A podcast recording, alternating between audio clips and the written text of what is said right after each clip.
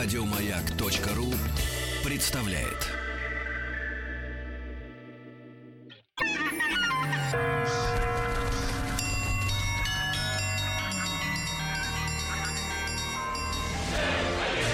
Русский мир. Истоки. Друзья мои, э, доброе утро вам еще раз. Всем добрый день. Э, История продолжается. Мы в прошлом части с вами поговорили о том, как в ваших семьях э, что рассказывали, да, что запомнили о войне, о начале войны. И а сейчас мы немножко переместимся так это лет на 200 с лишним назад, да? Ну да. Дмитрий Алексеевич Гутнов вновь сегодня у нас в студии. Дмитрий Алексеевич, доброе, Здравствуйте. доброе утро. Рады вас видеть. Чуть- чуть поближе Рады вас микрофону. видеть. Да, доктор исторических наук, профессор Московского государственного университета. Вот, э, друзья мои, не хочу сразу вот как вот так с одной темы перескакивать на другую. Хочу делать как-то в песнях англичане называют словом бридж. Когда есть переход между э, припевом и куплетом. И с Дмитрием Алексеевичем, когда он пришел, а он очень дисциплинированный э, наш э, э, ну, соратник. Вот, Спасибо, я- приходит, я, повышен в должности. приходит он, э, как правило, заранее, вот, и никогда не опаздывает. И э, когда у нас были новости, Потом э, песня. Мы с Дмитрием Алексеевичем чуть-чуть поговорили о той теме, э, который был посвящен э, прошлый час. И привет вашей маме э, регулярно Спасибо передаю. большое, она Да. регулярно вас слушает. Да, а мама Дмитрия Алексеевича иногда пересылает нам подарки. Например, не могу забыть на Новый год бутылочку шампанского. Вот. И... Такое сложно забыть. Да, да, да, это приятно. Дмитрий Алексеевич, а вот э, вас спросил, и у вас интересная есть такая зарисовка, да, как вы в семье помните э, как раз вот первые там дни, месяцы, может быть, войны, вот про оборону Москвы.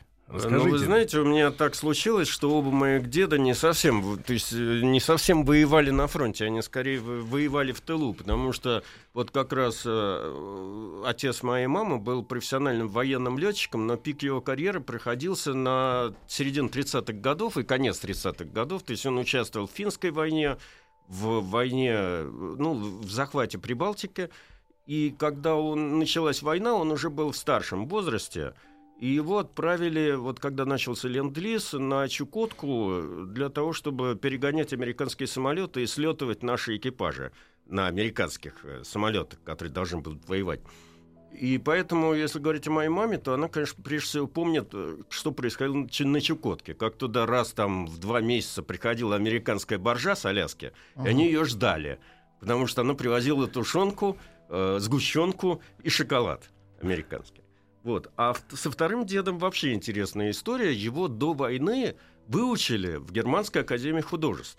Он был профессиональным художником-графиком, причем учился у очень известных немецких э, Мастеров, иллюстраторов да. книги. Когда он сюда, в Советский Союз, вернулся, его, естественно, посадили для остраски, правда, ничего не нашли, выпустили. Но в военкоматах он э, проходил как человек, который в совершенстве знает немецкий язык. Поэтому, когда война началась, тут же пришла из военкомата повестка, их собирали в группы просто. Вот. Один подрывник, один с сознанием языка там, и отправляли в глубокий тыл, чтобы они там занимались э, этой подрывной деятельностью. Но э, мо- мой маленький отец в это время с бабушкой другой находились на даче, и дед с ними находился. Поэтому он смог прибыть в военкомат через два дня после получения повестки. Когда он пришел, э, в общем, группа уже ушла. И его направили, знаете, вот э, в- на линию фронта он под огнем немцев вывозил культурные ценности. Вот Как киевские эксперт, музеи, да? вот эти вот все, а потом возвращал обратно. Мгм. Ну и второй его эпизод, э, вот когда была битва под Москвой, перед битвой под Москвой, он как художник был мобилизован для того, чтобы рыть окопы и маскировать Москву. Вот самое страшное, что он не рассказывал, хотя когда я был маленький, в общем, мне много ничего не расскажешь, тем не менее, это ситуация, когда он вел колонну там женщин, детей, стариков для того, чтобы рыть окопы, а вот э, с параллельной стороны поля, скажем, шли в наступление немецкие танки. И было ясно, что они обходят э, эту колонну. Сбоку. А за ним было... А ему было, как я сейчас понимаю, в общем, не так много лет. Ему же тогда было там 35 лет, допустим, понимаете? Значит, у него была дикая ответственность за этих людей, в принципе, беспомощных, которых надо было через лес вывести уже просто. Рыть уже не было нечего. Да. Ну вот такие вот истории. Такая история, да. Дмитрий Алексеевич Гутнов у нас сегодня, я напомню, в гостях, профессор э, Московского государственного университета, доктор исторических наук. Ну и мы в рамках нашего проекта «Русский мир. Истоки», напомню, добрались до Елизаветы Петровны. Да. Э, мы на чем остановились? Мы с вами говорили о позитивных, э, так сказать, чертах ее царствования, э, рассказали о том, что она восстановила Сенат, создала там значит, конференцию для управления страной, отменила внутренние таможни. И сегодня мне надо продолжить этот перечень, в общем, как приобретение русской жизни при Елизавете Петровне, потому что, пожалуй, это было одно из немногих царствований, где культура и образование, когда получили э, в это царствование, благодаря, так сказать, вольному или невольному участию императрицы, э, очень важное развитие. Мгм. В 1747 году был изменены штаты и устав Академии наук. А, Более того, в Академии наук начинает играть важную роль наш э, выдающийся энциклопедист и ученый Михаил Васильевич Ломоносов. А, И благодаря, как бы это сказать, сотрудничеству, на самом деле это носило характер придворной интриги между Ломоносовым и э, следующим фаворитом Елизаветы Петровны Иваном Ивановичем Шуваловым, младшим братом вот этих двоих, э, Александра и Петра, о котором мы говорили на прошлой лекции, а, был открыт Московский университет. Причем Шувалову настолько понравилось открывать образовательное учреждение, что э, университет был открыт в 1755 году, а в 1757 году он на этом не удовлетворился и по лекалам, так сказать, Московского университета открыл еще и Академию художеств. Мгм. Значит, э, с тех пор эти два учреждения э, в нашей стране существуют, и поскольку при любом режиме эти учреждения как бы все равно востребованы, говорит о том, что это было больше, чем какая-то придворная интрига.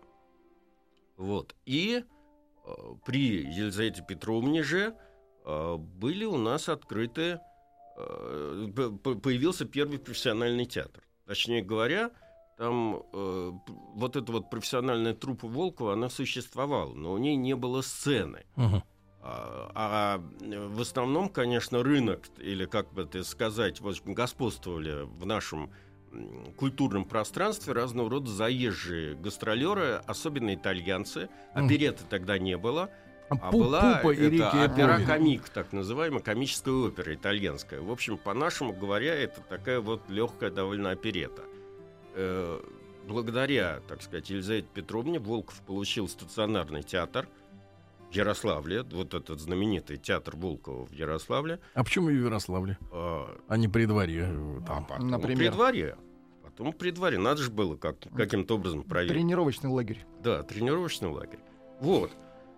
И э, за это э, Елизавете Петровне громадное спасибо. Конечно, тут можно с вами, э, мы можем пообсуждать деятельность нашего великого просветителя Ломоносова, потому что тут довольно много мифов вокруг него. Ну, например, он дрался, говорят, э, Мгм. с стульями, мебелью дрался, и с академиками. дрался. и- ну, нет, ну понимаете, тут мы опять заложники мифа. Дело в том, что вот сразу как Ломоносов умер, э, стал, стал возникать такой государственный миф о величии Ломоносова. Ну, действительно, русский мужик пришел Мгм. из Архангельска в, в Петербург в итоге и стал С рыбой. академиком. С да? рыбой. И с пивом.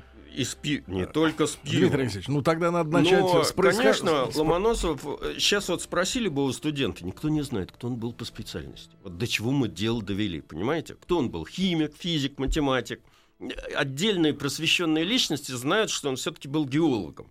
Геолог. Он по профессии геолог. Причем э, ведь анекдот заключается в том, что он э, появился в 1735 году в Санкт-Петербурге. Он действительно был очень талантливым студентом Греко-Латинской академии в Москве. Его послали в Санкт-Петербург.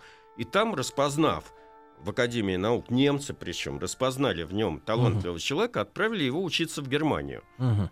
И вот тут вот начинаются приключения Дмитрий Ломоносова. Алексеевич, а можно вот э, чуть-чуть отмотать назад? Две вещи, значит, волнуют. Одна очень, а другая так Мгм. вскользь. Первое, что, мол, якобы он какой-то незаконно рожденный сын какого-то типа вельможи. Не, не какого-то типа вельможи, а вообще ходили слухи, что он незаконно рожденный сын э, Петра Великого. Эти вещи доко- док- доказаны быть не могут. И, видимо, родились на волне как бы уже вот э, ну, создания мифа о Ломоносове. Легенды. И второе, Легенда. когда смотрел, значит, фильм советский художественный Мгм. про Ломоносова, он такой многосерийный, да, Ага. как он там и с рыбой идет, и Мгм. все остальное, значит, э, привлекло мое внимание такая сцена, как э, у него же маме, мамы не стало рано, да? Да. Вот, что мачеха его в бане совращает.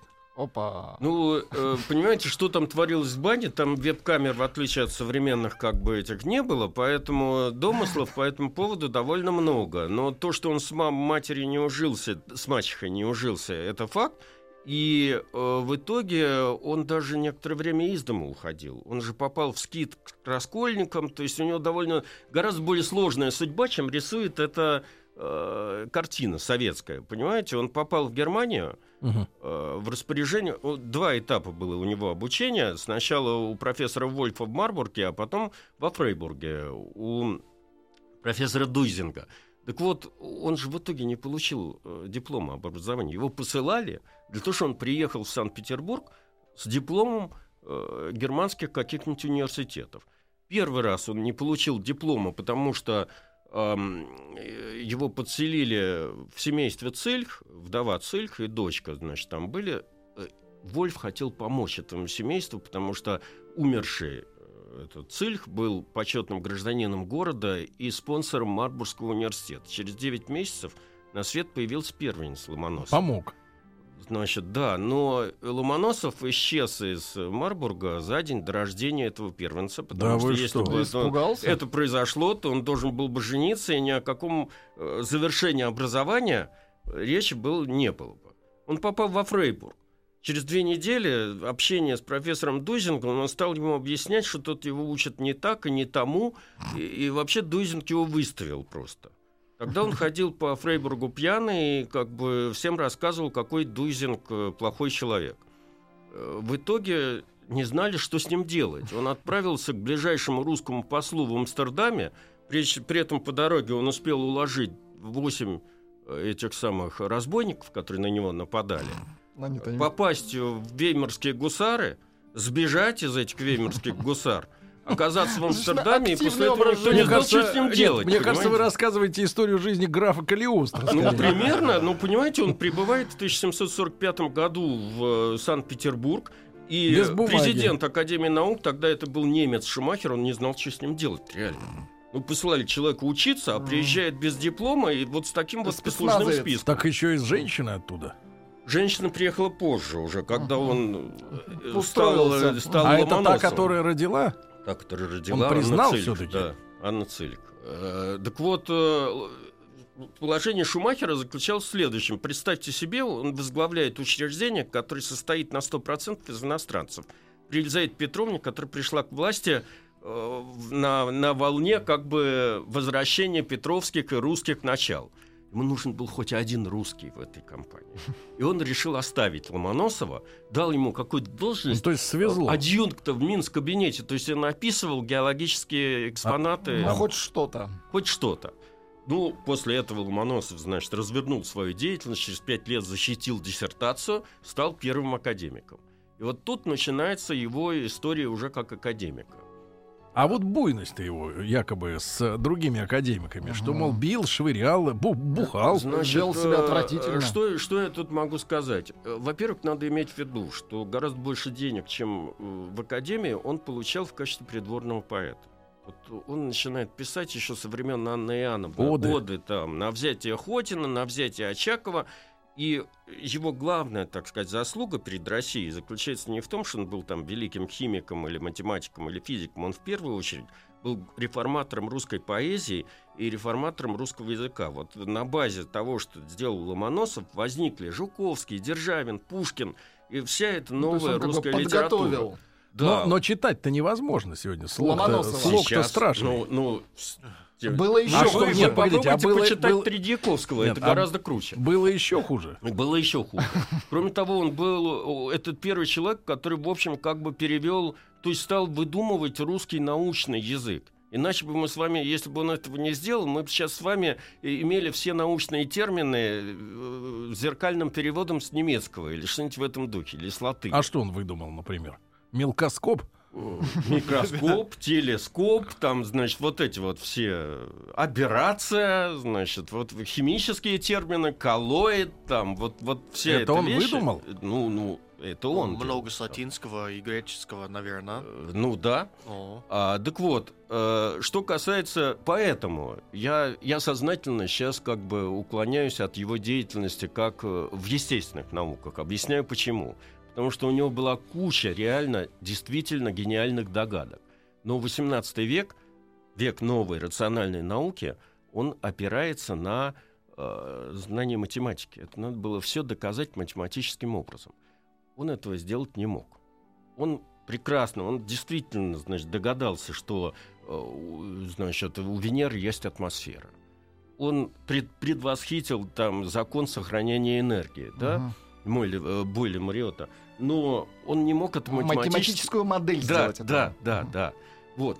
Что касается гуманитарных наук, то это другая проблема. Он действительно, значит, там реформировал русский язык и поэзию, но он думал, он, он отказывал иностранцам возможность, вообще в самой возможности понять, что происходило в России, так сказать, на уровне вот социальных отношений, гуманитарных и тому подобное. Как отказывал?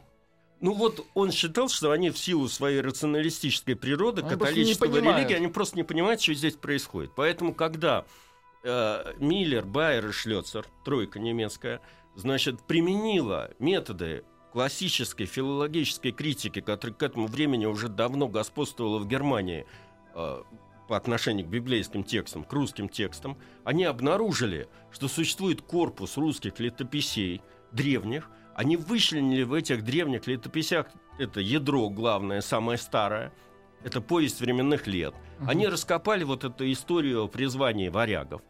И, ну, они, значит, считали, эти немцы, что раз это и самая древняя, как бы, часть летописи, значит, она и самая справедливая. В этом, конечно, их можно упрекать, что они как бы были не критически относились к этому делу. Но Ломоносов полагал, что они не правы просто по самому факту того, По что они жизни. влезли не в А свое куда вы дело. лезете, По да? жизни не правы. А аргументов противопоставить что-то этим немцам у него не было. Ну, молодец. Значит, по Наш этому поводу он сначала начинал ругаться, Потом пот- бить. а потом, Потом бить, бить. стульями, да, а- а стол. В итоге этого дела его арестовывали. У нас совершенно благословенная страна до 1918 года во всех государственных учреждениях э, существовали карцеры. То Во есть за всех? мелкие дисциплинарные нарушения, а также за взяточничество мелкое, мзаизм, можно было, не выходя, так сказать, за пределы, Мгм. Не вынося ссоры из избы. не вынося ссоры из избы, посадить человека... значит, Отсидеть. да, посидеть. И эти ведь помещения, его, наверное, его есть в и сейчас. Академии наук, в карцер Академии наук посадили. Он там отсидел полгода, он не хотел извиняться. Его просили «извини». Только там, когда уже жена с детьми голодными, значит, пришла, сказала, ну, ну, Миш, ну, хватит уже. Он, значит, нехотя извинился.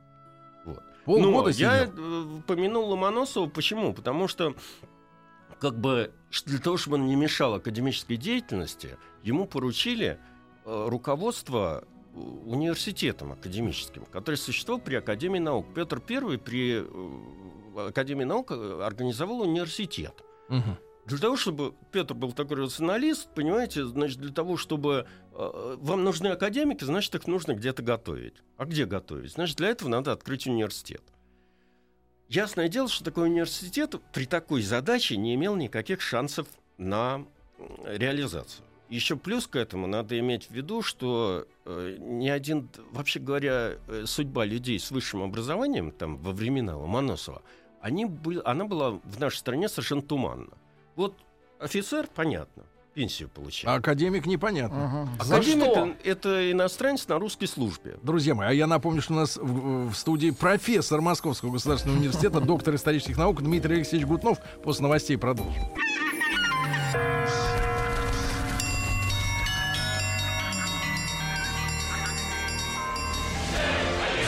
Русский мир.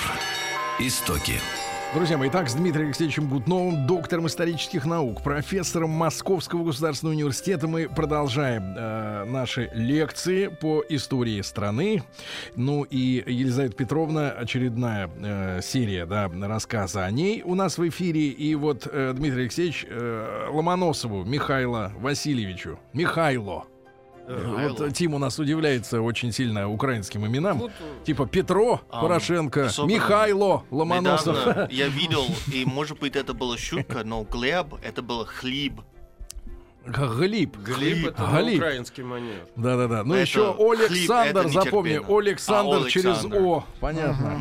Да. Так вот, вот, Дмитрий Александр Великий. Да. Ломоносов принялся руководить вот этим вот академическим университетом. Дмитрий просто один вопрос маленький, что волнует. Ведь у него же был какой-то, судя по фильму, опять же, спонсор какой-то.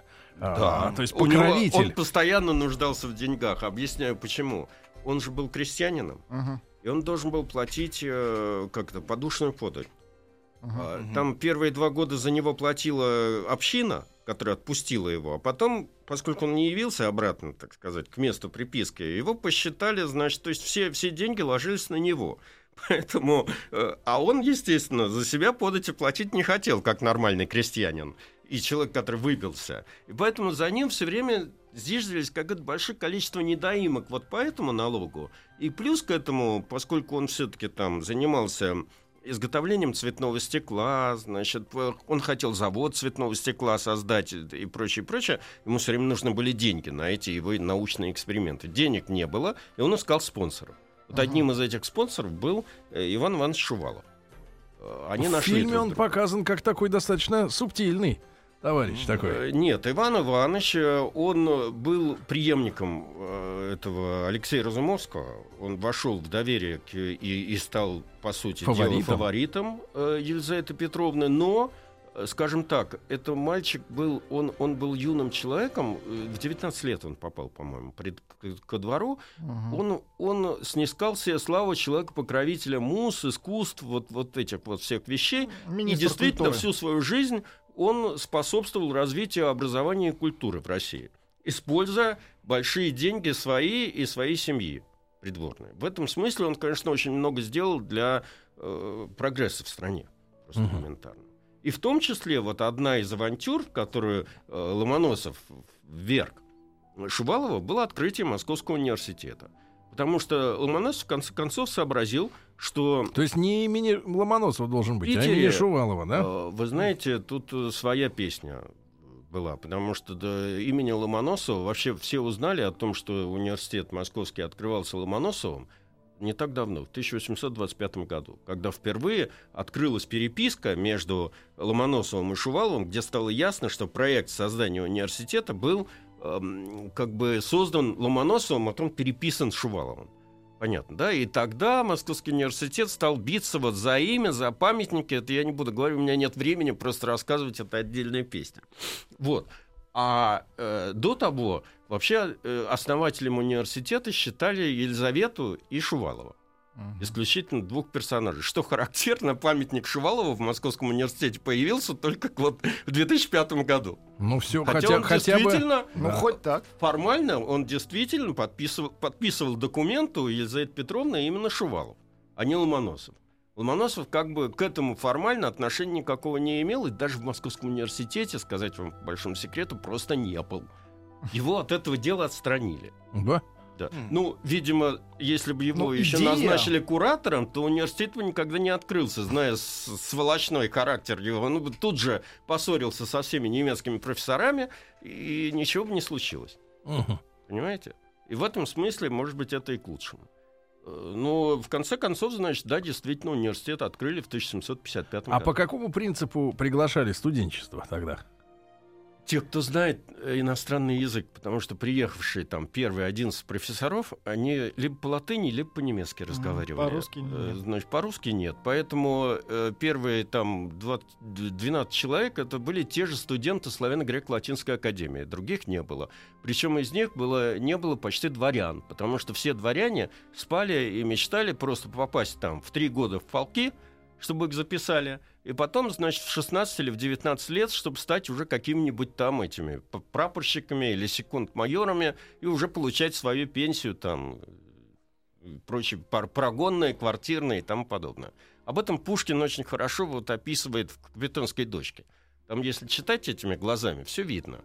Поэтому э, судьба образованного человека в нашей стране довольно долго, она была в подвешенном состоянии. Поэтому в образованные сословия никто не шел. Мгм. Просто элементарно. Э, Красноречивый пример. Вот этот э, князь Потемкин, Таврический, Мгм. будущий, так сказать, покрои- э, покоритель Новороссии.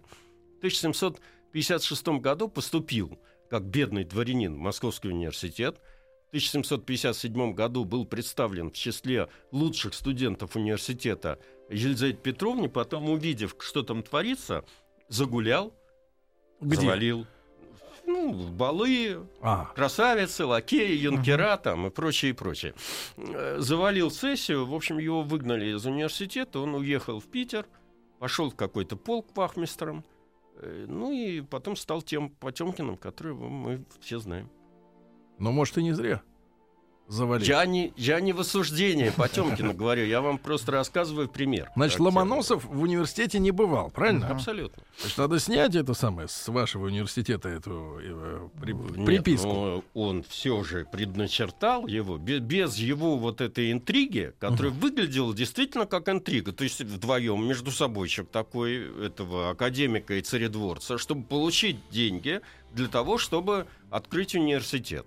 Сейчас бы мы в этой комбинации нашли кучу бы, как это сказать, этого возможностей для коррупции. Возможно, она и была. Но в итоге это, мероп- это мероприятие я, так сказать, отстраняю в сторону, сколько было уворовано с этого всего дела. Значит, но все-таки мы получили некий институт, который до сих пор работ- работоспособный, и в каждом, там много уже революций у нас произошло, много сменилось правительств, но тем не менее каждый, так сказать, новый строй, он все равно, он не уничтожает университет. Но он оказался Да, нужен. он оказался нужен. А где первоначально базировался вот самый первый? А вот где сейчас исторический музей находится? Мгм. Вот на, на этом месте аккурат. А потом его э, здание было перестроено, поэтому оно долго наличие большого количества студентов не выдержало. Там в какой-то момент провалились эти полы. Спасибо, значит, там не было студентов в этот момент. И тогда стало ясно, что надо строить новый дом, и вот тогда вот построили вот эти здания, которые на Маховой улице находятся. Мгм. Но это было в конце 18 века уже. Мгм. Хорошо. Теперь, значит, вернемся все-таки к Елизавете. Я опускаю, я могу про основание университета рассказывать довольно долго, но все-таки нужно вернуться к Елизавете. А, две вещи, которые нам еще надо обсудить. Во-первых, внешняя политика. В это время произошла своего рода революция в Европе. Я имею в виду во внешней политике, а не революция, так сказать, в нашем понимании. Дело в том, что э, в этот момент, э, в середине XVIII века, главным трендом развития экономики, наверное, политики, была колониальная экспансия. Значит, стало ясно в какой-то момент всем, что развитие экономики напрямую зависит от рынков сбыта. Так оно, в принципе, и сейчас является. Но эти рынки сбыта сейчас все-таки стимулируются не только на вывоз, но и на стимуляцию внутреннего рынка. А тогда все это, все это как бы замыкалось на прямой, прямой зависимости между колониальными, так сказать, захватами и развитием экономики. Чем больше у тебя колоний, тем больше у тебя рынок, чем больше товаров ты можешь экспортировать, э, сам себе, по сути дела, но все равно, как бы, все это разогревает и, так сказать, крутит экономику. И вот схлестнулись две державы. Англия и Франция. У обоих колониальная империя, громадная. Правда, у англичан ситуация была не очень благоприятная, потому что громадное их владение в Англии решили в этот момент от нее отложиться. 1755 год. Америка. Это в Америке начинается, значит... э, Буча. Да, незави... борьба за независимость. А вот и э, до этого была война кстати, с Францией. Кстати, Дмитрий так вот, я, Алексеевич, и- я и Дмитрий говорю, Алексеевич, что... А мы вчера вот как раз, вчера праздновали, значит, день рождения, по-моему, вчера или позавчера, э, день рождения, значит, э, Марты Вашингтон, жены Вашингтона. Да, И, значит, э, всплыла неприятная подробность, что он был полковником. э, Да, я только хотел, армии. прям предвосхитель, он был полковником английской Ну, а как армии. вот он- как раз он же давал приказ, Квебе- он же давал- давал воевать присягу. в Квебеке, по-моему. Он же давал ж присягу. Ну, это ж предательство. предатель. Ну и не только он. Ну, что значит он предателем Ну, был? как, Он э, был был на службе, он был полковником, он Перешел получал на свою э, работу, да. он даже воевал против Франции Он войне. еще и воевал Потом- против А Франции. он воевал за Англию, потом против. Соверш- Совершенно верно. Да. Так или иначе, обе стороны этого конфликта были примерно в равных ситуациях, у них были примерно равные силы, поэтому исход этой войны как бы между Англией и Францией Мгм. был неясен. Поэтому обе стороны стали сколачивать коалиции. А Мгм. как всегда, вот уже там 200 или 300 лет это продолжается, вот борьба идет за мировое господство, а главным местом столкновения интересов становится Европа почему-то. Мгм. И вот французы ск- складывают коалицию под себя, э, англичане под себя. В, этой- в этих как условиях наша страна, у которой была традиционно всегда самая, самая большая и самая, так сказать, неповоротливая армия, они а, очень ценилась. Потому что, значит, количество штыков, которые можно было выставить в этой войне, тут было довольно большим там. И тут еще вдобавок еще одна история произошла. В это время э, усиливается одно из германских княжеств. Ведь Германия, она объединилась только в 1870 году. Значит, германская нация была разделена на огромное количество мелких курфюрств, одно из которых, Брандербургское, вдруг начинает усиливаться, и на месте маленького, в общем, княжества возникает государство Восточная Пруссия А как-то оно так во главе возникает? которой, ну, сейчас я уйду от темы, я, но в значительной степени как бы это все произошло из-за личных качеств э, лидера этого государства, будущего прусского императора Фридриха II. И сейчас в Берлине э, этот памятник стоит, так сказать, э, на Александр-Плац, как один из центральных. Значит, э, Фридрих был э, лицом, ну, уникальным.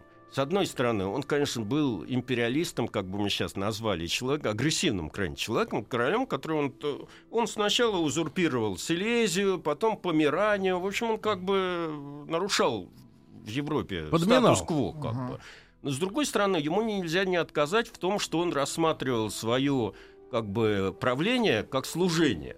То есть он почти как наш император Николай I вставал в 5 часов утра, э, по расписанию занимался государственными делами, весь день у него был расписан, значит, он считал, что если он, так сказать, день отдохнет, то это как бы день прожит э, зря, а не вложен в копилку своего государства. Спал он исключительно на армейской такой железной кровати, э, был крайне возд- воздержан, что касается быта, и был реформатором военного строя. Вот этот вот прусский военный милитаризм вот идет от Фридриха II вместе с гусиным шагом вместе вот со всеми традициями немецкого оружия. Вот. Ну, опять же, я могу... да- Было несколько попыток втянуть Россию в эти все коалиции. Или втянуть, или наоборот, э, как бы отстранить. Вот одной из таких попыток произошла в 1741 году, когда по, по как бы это сказать, интригам французов Швеция объявила России войну. И в 1741 по 1743 год правление Елизаветы Петровны произошла русско-шведская война, которая, вообще-то говоря, поле деятельности, поле битв было в основном Финляндия. А, И тогда русскими войсками командовал, кстати говоря, ирландец на русской службе Петр Дел- Деласи. А, э, вот этот вот, значит, Петр Деласи, который там у него не сложилась военная карьера в Англии по какой-то причине, он приехал в Россию, его назначили командовать этой русской армией в, э, в Финляндии, и он, в общем, шведов разбил.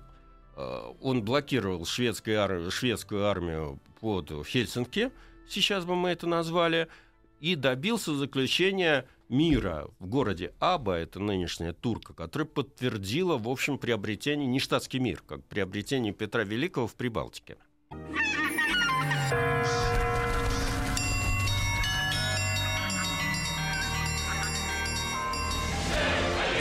Русский мир. Истоки. Друзья мои, итак, с Дмитрием Алексеевичем Гутновым, доктором исторических наук, профессором Московского государственного университета о времени правления Елизаветы Петровны говорим сегодня. И э, одна из э, нескольких э, русско-шведских войн да, э, завершилась победой. Да. И мы их окончательно из Финляндии выдавили. Нет, окончательно это уже произошло на рубеже 18-19 ве- веков. А к 1755 году сложилось две коалиции в Европе уже как бы окончательно. это, с одной стороны, воевали Пруссия, Англия и Португалия, а с другой стороны Россия, Швеция, Саксония, Австрия и Франция. И вот эти две как бы коалиции и склеснулись на полях европейских сражений, и эта война получила название войны Семилетней. Сейчас бы можно было это назвать предтечей вот этих вот войн уже 20 века, всеобщих таких, всеобщеевропейских войн. А, Россия там принимала участие. Почему? Потому что незадолго до этого Елизавета Петровна была крайне расточительна.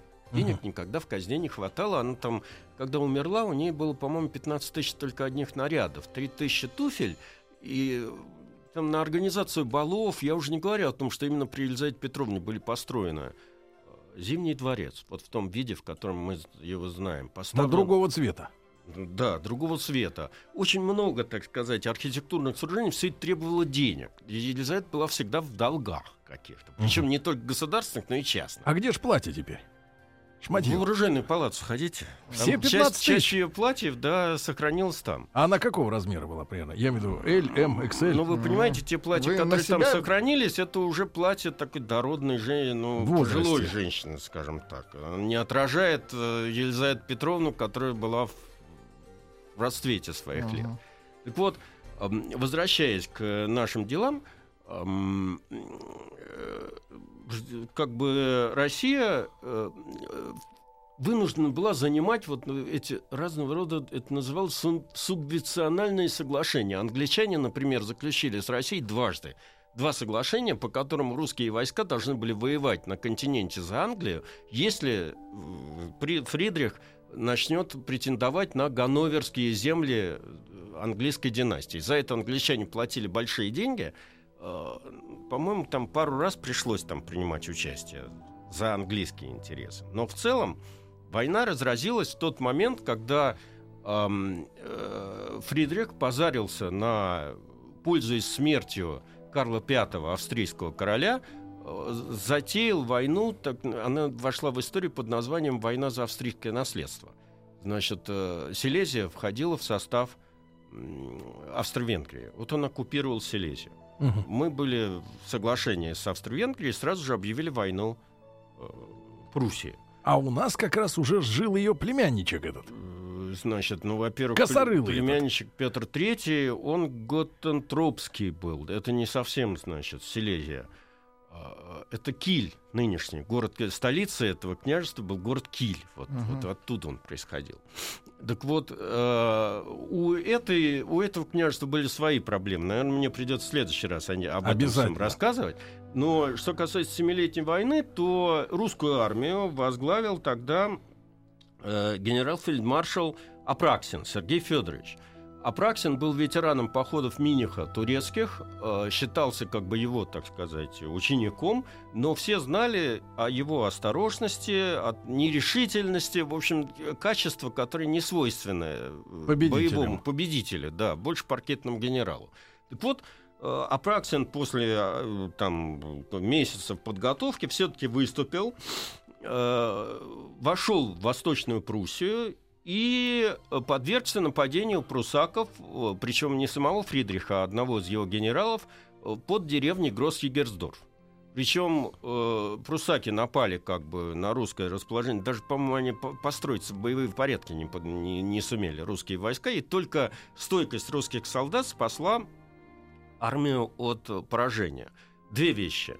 Во-первых, стойкость этих солдат. Во-вторых, Румянцев, будущий фельдмаршал Румянцев Занунайский, видя апатичность и, так сказать, нерешительность Апраксина, взял, а он был э, командующим каким-то резервным корпусом. Э, Видя, так сказать, что э, как бы армия погибает, а Апраксин ничего не делает, он сам просто совершил обход вокруг этих прусских позиций, ударил им в тыл. Прусаки, увидев за собой, так сказать, со спины русские войска, побежали. Э, Это принесло Румянцеву, так сказать, военные лавры. Он после этого уже стал там генералом. А Апраксина судили за это дело. Три года длилось следствие. Потому что Апраксин, вместо того, чтобы развивать наступление, Мгм. прусаки бегут, ну, да, надо Кенигсберг брать, он просто отступил обратно на зимние квартиры. Он как бы тормоз, говоря нынешним Или языком. предатель. Ну, понимаете, разговор о том, был ли он предателем или нет, он до сих пор открыт. Там очень смешная история произошла, потому что три года велось следствие, которое не могло вскрыть его э, как бы предательских намерений. В конце Не концов, нашли деньги. да не на то, что деньги не нашли, у него его прикрывало довольно много людей, понимаете? Он же все-таки был членом этой придворной команды, и там, Ага. естественно, было много довольно заступников. Когда Елизавете Петровне доложили, в конце концов, в 1756 году, что, то есть э, в 58 году, что вот нет у него компромата, Мгм. она сказала, ну что ж, придется испытать последнее средство. Дыба. Если нельзя так сказать, найти компромат, надо выпустить. И вот, значит, на заседании суда, представьте себе, сидит этот Апраксин, и ему зачитывают этот приговор. Мгм. Вот они успели засчитать первую часть. А он? Умер. Тут же, в присутствии. То есть он представил Нет, себе... а он, же- было много вариантов. А он, а он умер. Слушайте, а он, он тут же, он во время зачитывания А ведь он этого смылся. приговора, он скончался. А Смылся. ведь он в очередной раз смылся. И остался, можно сказать, ненаказанным, правильно? Ну, можно сказать так. Инопланетянин. Удивительный товарищ. Ну что же, друзья мои, а, мы продолжим, естественно, в, в следующий раз, да, на следующей неделе уже с Дмитрием Алексеевичем Гутновым. Доктор, вы когда в отпуск пойдете? Ну, я уже в отпуске, но Ах, ради вас, в да. Поздравляю. Ради вас я Мы прервал. вытащили человека с дачи, можно сказать. Да, Дмитрий Алексеевич Гутнов, доктор исторических наук, профессор Московского государственного университета. Как всегда, Владик и я э, и Тим завидуем Очень вашим интересно. студентам, да, потому что они вас видят чаще. Не, не знаю, согласятся ли мои студенты с вами. Друзья мои, ну, прощаемся на э, неделю и продолжим наш э, рассказ. Если не успеваете в прямом эфире послушать на сайте радиомаяк.ру в любое удобное вас время. Еще больше подкастов на радиомаяк.ру.